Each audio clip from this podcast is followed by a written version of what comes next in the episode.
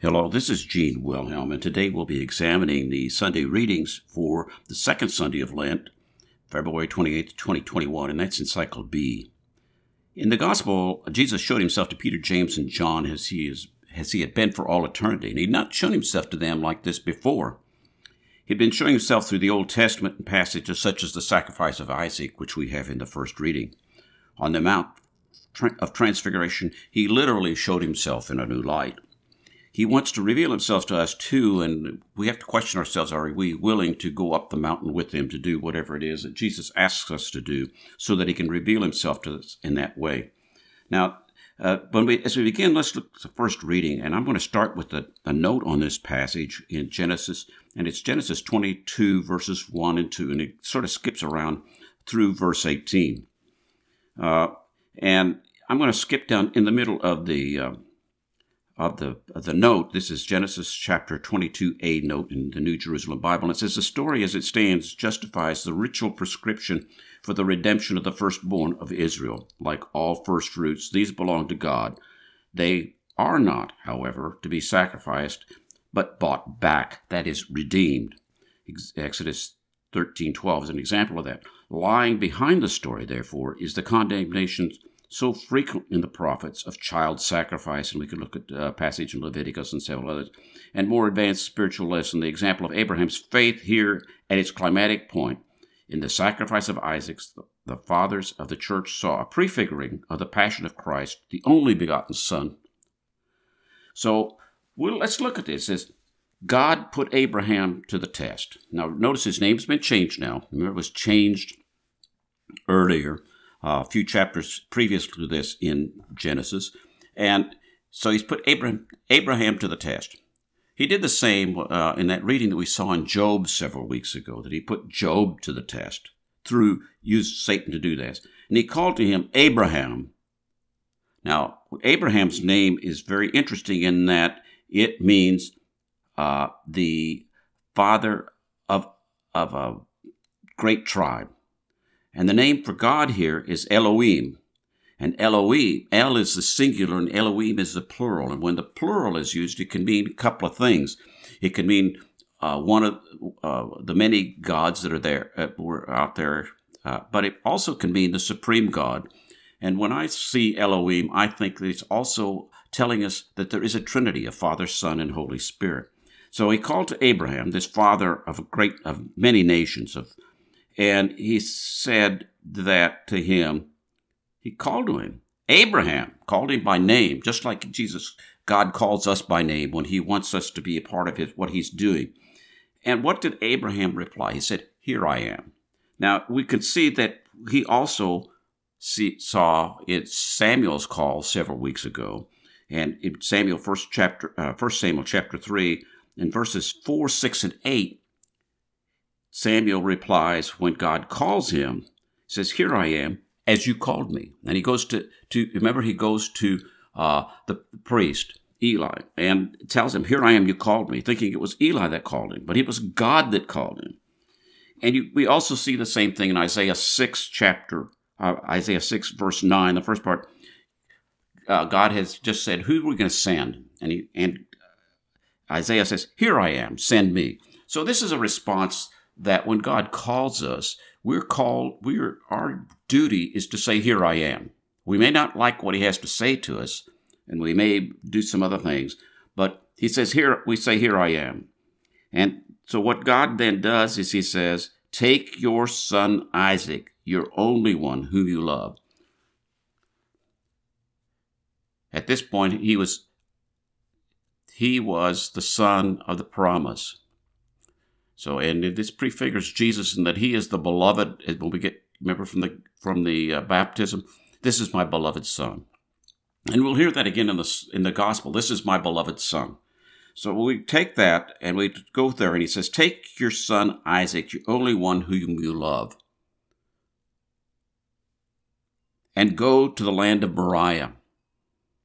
Take your son, go a distance away to Moriah. Um, there's an interesting uh, note in, in the New Jerusalem Bible on Moriah. It says that uh, Second Chronicles chapter three verse one advent, uh, identifies the land of Moriah with the hill on which the temple was later built in Jerusalem. Subsequent uh, tradition adopted this identification, but the text speaks of the land of Moriah. Uh, it, so the the Jewish people uh, saw Mount Moriah as the Temple Mount. So it Abraham is told to take his son to the Temple Mount. And if you remember the Temple Mount, that's where the sacrifices were offered to God eh, for all sorts of purposes. And he says, and there you shall offer him up as in a holocaust. And we hear the word holocaust so often that sometimes we forget what it really means. And, and when we look, what, what the meaning of holocaust is, you burn it to a crisp. Uh, so you the the the uh, the victim is killed and burnt to a crisp uh, so it'd be the equivalent of doing a cremation in today's. Uh, so there's nothing left. There's nothing usable left after you've done this. It says, and he says, on the height or mountain that I will point out to you. And that, I think that's key when we we see here that he's Abraham is told to go to a mountain. We'll see in the gospel that Jesus takes Peter, James, and John up on a mountain, and says, and it's the one I will point out to you. And so he did that. And he, when they, but Abraham didn't know where he was going. He had to continually pay attention to God to see what God was telling him in order to be able to, to figure out what it is that God really wanted of him. And we're supposed to be doing that in our lives either. We may say to God, Here I am, send me. But He's not necessarily going to tell us the destination or how to get there. It's more often a situation where we have to follow what he is telling us all the way. And when we get there, he says, okay, we're here. And when it's, and when they came to the place of which God had told him, Abraham built an altar there and arranged the wood on it. Now, what's not in these, this passage that we're reading is that Abraham carried the wood. So, in much the same way as Jesus carried the cross to Calvary, Jesus was sacrificed on Calvary, a hill outside the city, away from the temple uh, indicating it to us that the the temple uh, worship, the temple sacrifice was of the Old Testament. The New Testament sacrifice was on the Mount Calvary rather than on Mount Moriah. And, excuse me, so Ab- Isaac carried it up there. This indicates to us that Isaac was strong enough to be able to do that. And uh, so we need to understand that Isaac is a prefiguring of Christ at this point, carrying the wood up there. And so it says, they came to the place and he arranged the wood on it. Then he reached out and took the knife to slaughter his son. I would imagine that uh, Abraham was at least 113, possibly older at the time that this sacrifice was going to be taking place. So that would mean that Isaac was at least 13 and maybe as old as 30, some commentators say. So Isaac could have objected to this and not allowed his father to do what his father was about to do. So, in, in this also, we see a prefiguring of Jesus Christ in that Abraham is the father, Isaac is the son, and the son is willingly doing what the father wants him to do, even though it is going to cause him mortal harm. But the Lord's messenger, which would be uh, uh, an angel, called out to him from heaven. And he said, Abraham, Abraham. So the first time he just had to say it once, but he really wanted to get Abraham's attention this time, so he called him twice. And what was what is Abraham's Abraham's answer? It's the same one as before. It says, Here I am. He says, Do not lay a hand on the boy. Do not do the least thing to him. This is his beloved son. And he says, I know how devoted you are. Uh, so we we see all these things, and we wonder what's going on here. And again, left out of the, the text that we have here is that they spied a ram in the thorns, and they offered the ram instead. And this reminds us back to the fact that in John chapter 1, John the Baptist points to Jesus while Andrew and John are there and says, Behold, there goes the Son of God, the, the Lamb of God. There goes the Lamb of God. Here, in this particular case, so that the uh, so that the promise of Abraham can continue, can be fulfilled, Isaac is spared. The lamb is sacrificed. The ram is sacrificed in his place, which is, of course, a male sheep rather than a, a, a young sheep. So, and again, the Lamb of God, the Lamb that God provided, the Lamb of God here is sacrificed in Abraham in Isaac's place, just as the Lamb of God was sacrificed in our place on Calvary. So we we see all this and we understand well we do see that the ram is here, I'm sorry. And he offered it up as a holocaust in place of his son. So we could see some of the things that we saw in the uh, in the uh, notes for the New Jerusalem Bible. And then God does the promise, which we see also in recounted again in Hebrews 11, 17, and 19. It says, it says, By faith that Abraham, when put to the test, offered up Isaac, he offered to sacrifice his only son, even though he had yet to receive what had been promised. And he had told Isaac, It is through the one whom your name, the, through the, one through whom your name will be carried on. He was confident that God had the power even to raise the dead. So, figuratively speaking, he was given back Isaac from the dead. So, what what we see in the letter to the Hebrews is that that author sees this substitution of the ram as a prefiguring of the resurrection of Jesus Christ. And he says, then in this passage we see, and I swear by myself, declares the Lord, that because you did not with, uh, did in not withholding your son from me, your beloved son, I will bless you abundantly. So God's blessings are there for all of that. And we see that, and he tell again has that promise that it's, it's going to be countless number of descendants that come through Isaac. And when you look at the first few generations until Jacob, we don't see that there really were that many children. We see the, the promise was to go through Isaac, and yet Isaac had two children, and of those two children, one was the one through whom the promise would, would take place. And he says, and he at gates, and all all shall find in your descendants, all nations of the earth shall find blessing. So it's through Abraham and his descendants that we have all the blessings that we see. And that's kind of offered again in Acts 3:25. We we see that this is after Pentecost. You are the heirs of the prophets, the heirs of the covenant God made with your ancestors when he told Abraham, all nations on, of the earth will be blessed in your descendants. That blessing happened because of Jesus Christ's death and resurrection, the coming of the Holy Spirit to the apostles, and the proclamation of the gospel throughout the world. We look at the uh, the responsorial psalm for just a second, and we'll see that basically the responsorial psalm is talking about the proclamation of eternal life. Uh, it, you look at it, and it, there are all these things that are happening that would say maybe that's not the best thing in the world that's going on, and yet it's talking about eternal life. With that, let's take a look at the gospel. The gospel is from Mark chapter 9, verses 2 through 10. The parallel gospels for this uh, in the synoptics are in Matthew chapter 17, verses 1 through 8, and Luke 29, I'm sorry, Luke 9, 28 through 36. So t- Jesus took Peter, James, and John. Again, let's look at this. Peter is rock. So it's, it's not called Simon in this particular case. He's called rock here. He's, he's not just the hearing, he is the rock, the rock on which Jesus is going to build his church.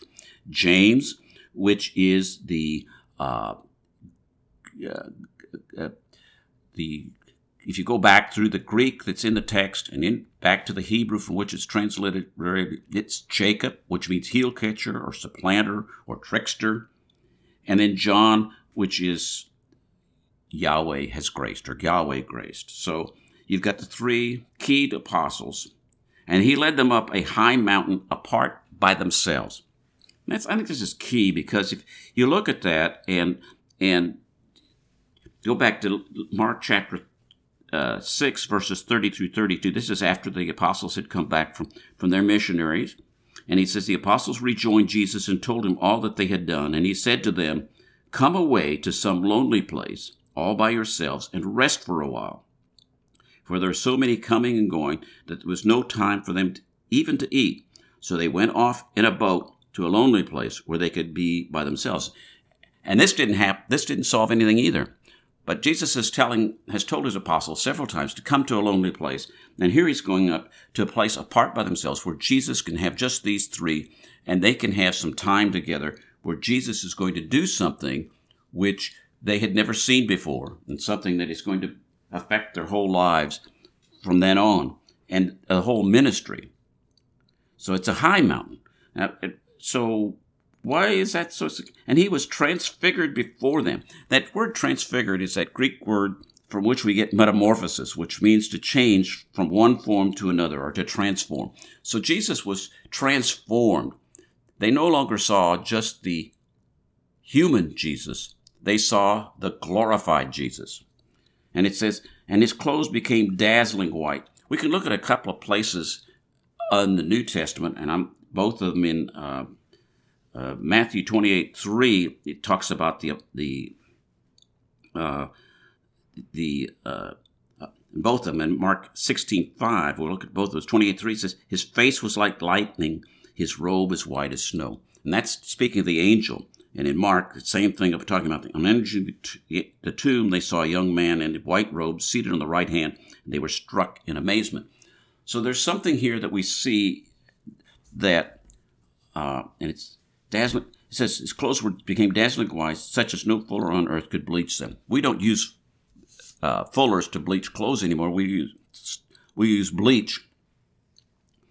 But it's saying that the clothes, the whole transformation was such, is that he became different. He, he was like he was a source of light itself, and he had changed anything, any impurities, any anything uh, in the clothing that uh, was not what it should have been, was transformed by the presence of Jesus and manifesting himself as it was.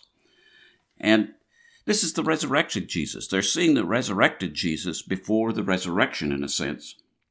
And so we look at that, and then and it says Elijah appeared to them along with Moses. Now, why is it important that, that Elijah, Elijah and Moses is, is, are appearing to him? And Moses represents the law, Elijah represents the prophets. There's another thing that's very interesting is that if you look at a couple of places in the New Old Testament, you'll see that in, for example, in Exodus 24 15, Moses went up to the mountain. Cloud covered the mountain. We'll see the cloud covering the mountain here.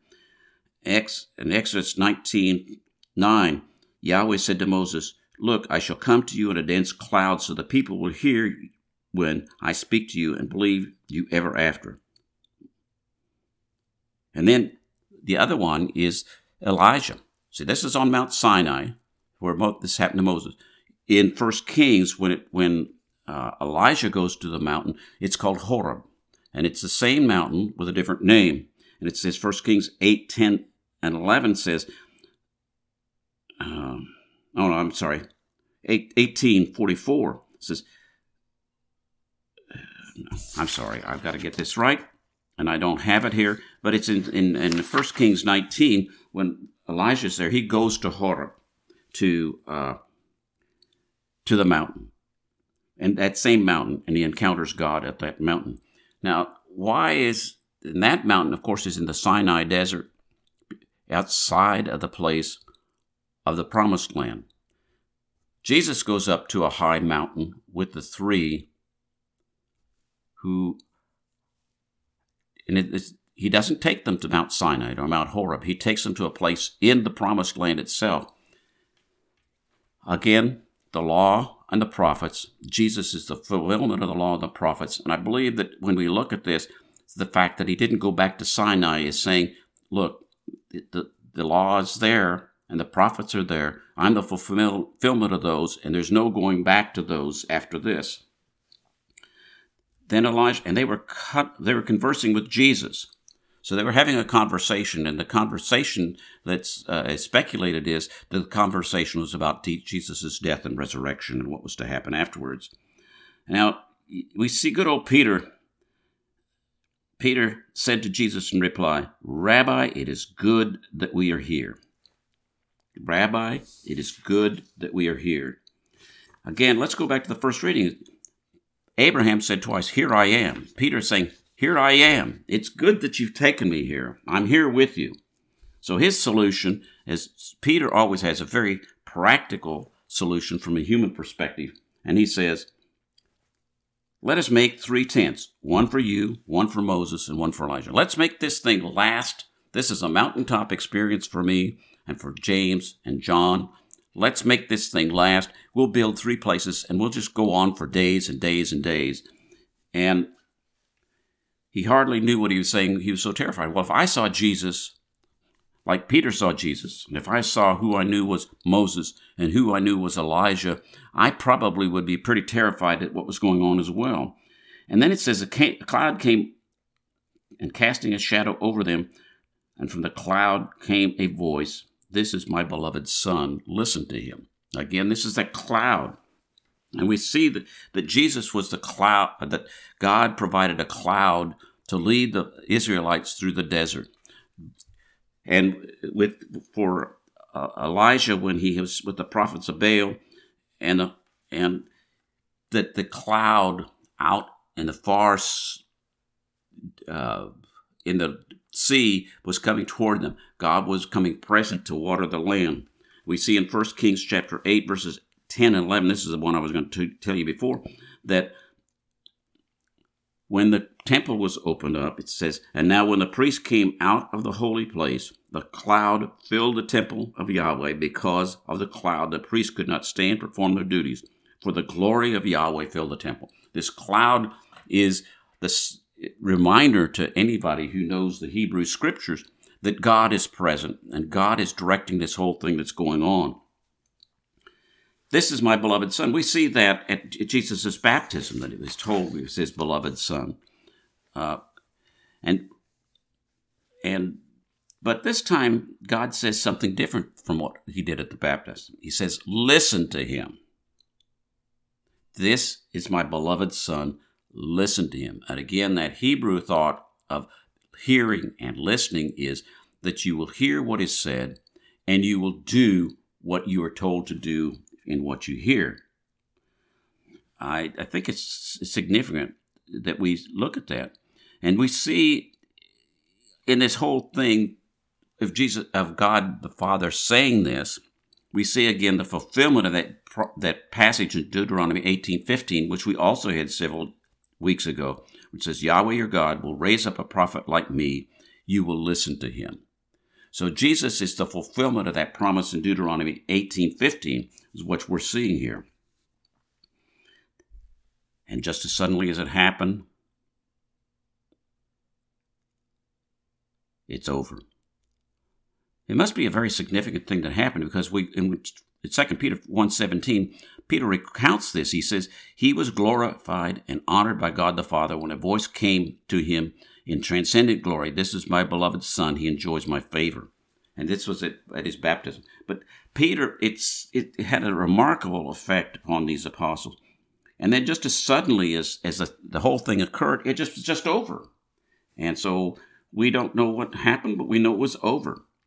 And as they were coming down from the mountain, it's the same thing. Jesus tells them the same thing that he told the person that he healed of leprosy in Mark 144. Mind you, tell no one anything. He, they're not. They're supposed to keep their mouths shut until such time as Jesus is raised from the dead. Let's take a look at the second reading because the church chooses the three readings to co- go with one another this time of year. this is Romans 8:31, the second part of 8:31 through 34. If God is for us, who can be against us? Uh, Psalm 118.6 says basically the same. With Yahweh on my side, I fear nothing. What can human beings do to me?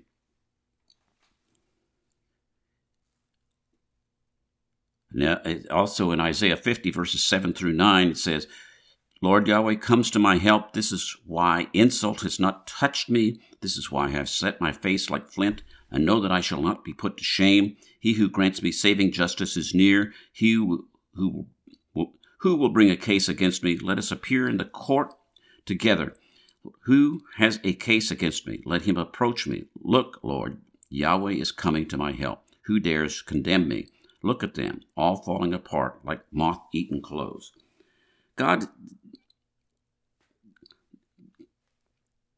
if God's on our side, who can be against us? And he says, Who did not spare his own son? And we can look at several places there.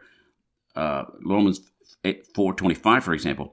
We believe in him who, who raised from the dead our Lord Jesus Christ, who handed, was handed over to death for our sins and raised for our salvation and justification. He handed them over for all of us. God gave his only begotten Son so that we could be saved, we could be redeemed. And we just, we, it's more than we can really think about when we look at everything. God was the Abraham, and he sacrificed his Isaac. He didn't spare him with, he didn't substitute a ram. He gave his son as a redemption for all of us. And so the, we can look again at Romans 5 8. So it is proof of God's own love for us that Christ died for us while we were still sinners. Or in 1 John chapter 4 verse 10 it says love consists in this, not we who loved God, but God who loved us and sent his son to expiate our sins. We are the ones who are the beneficiaries of what Jesus has done. We are the beneficiaries of God's love. God wants to reveal himself to us as he revealed himself to Peter, James, and John. But we're not always off willing to be able to do that. Are, are we willing to allow Jesus to reveal himself to us? Or do we think if Jesus reveals himself to us, he's going to have ask us to do something that we don't want to do? And then the other thing is, do we value Jesus as the Redeemer, the Savior, and the Revealer? Revealer, pardon me. God bless you. I hope you have a great week.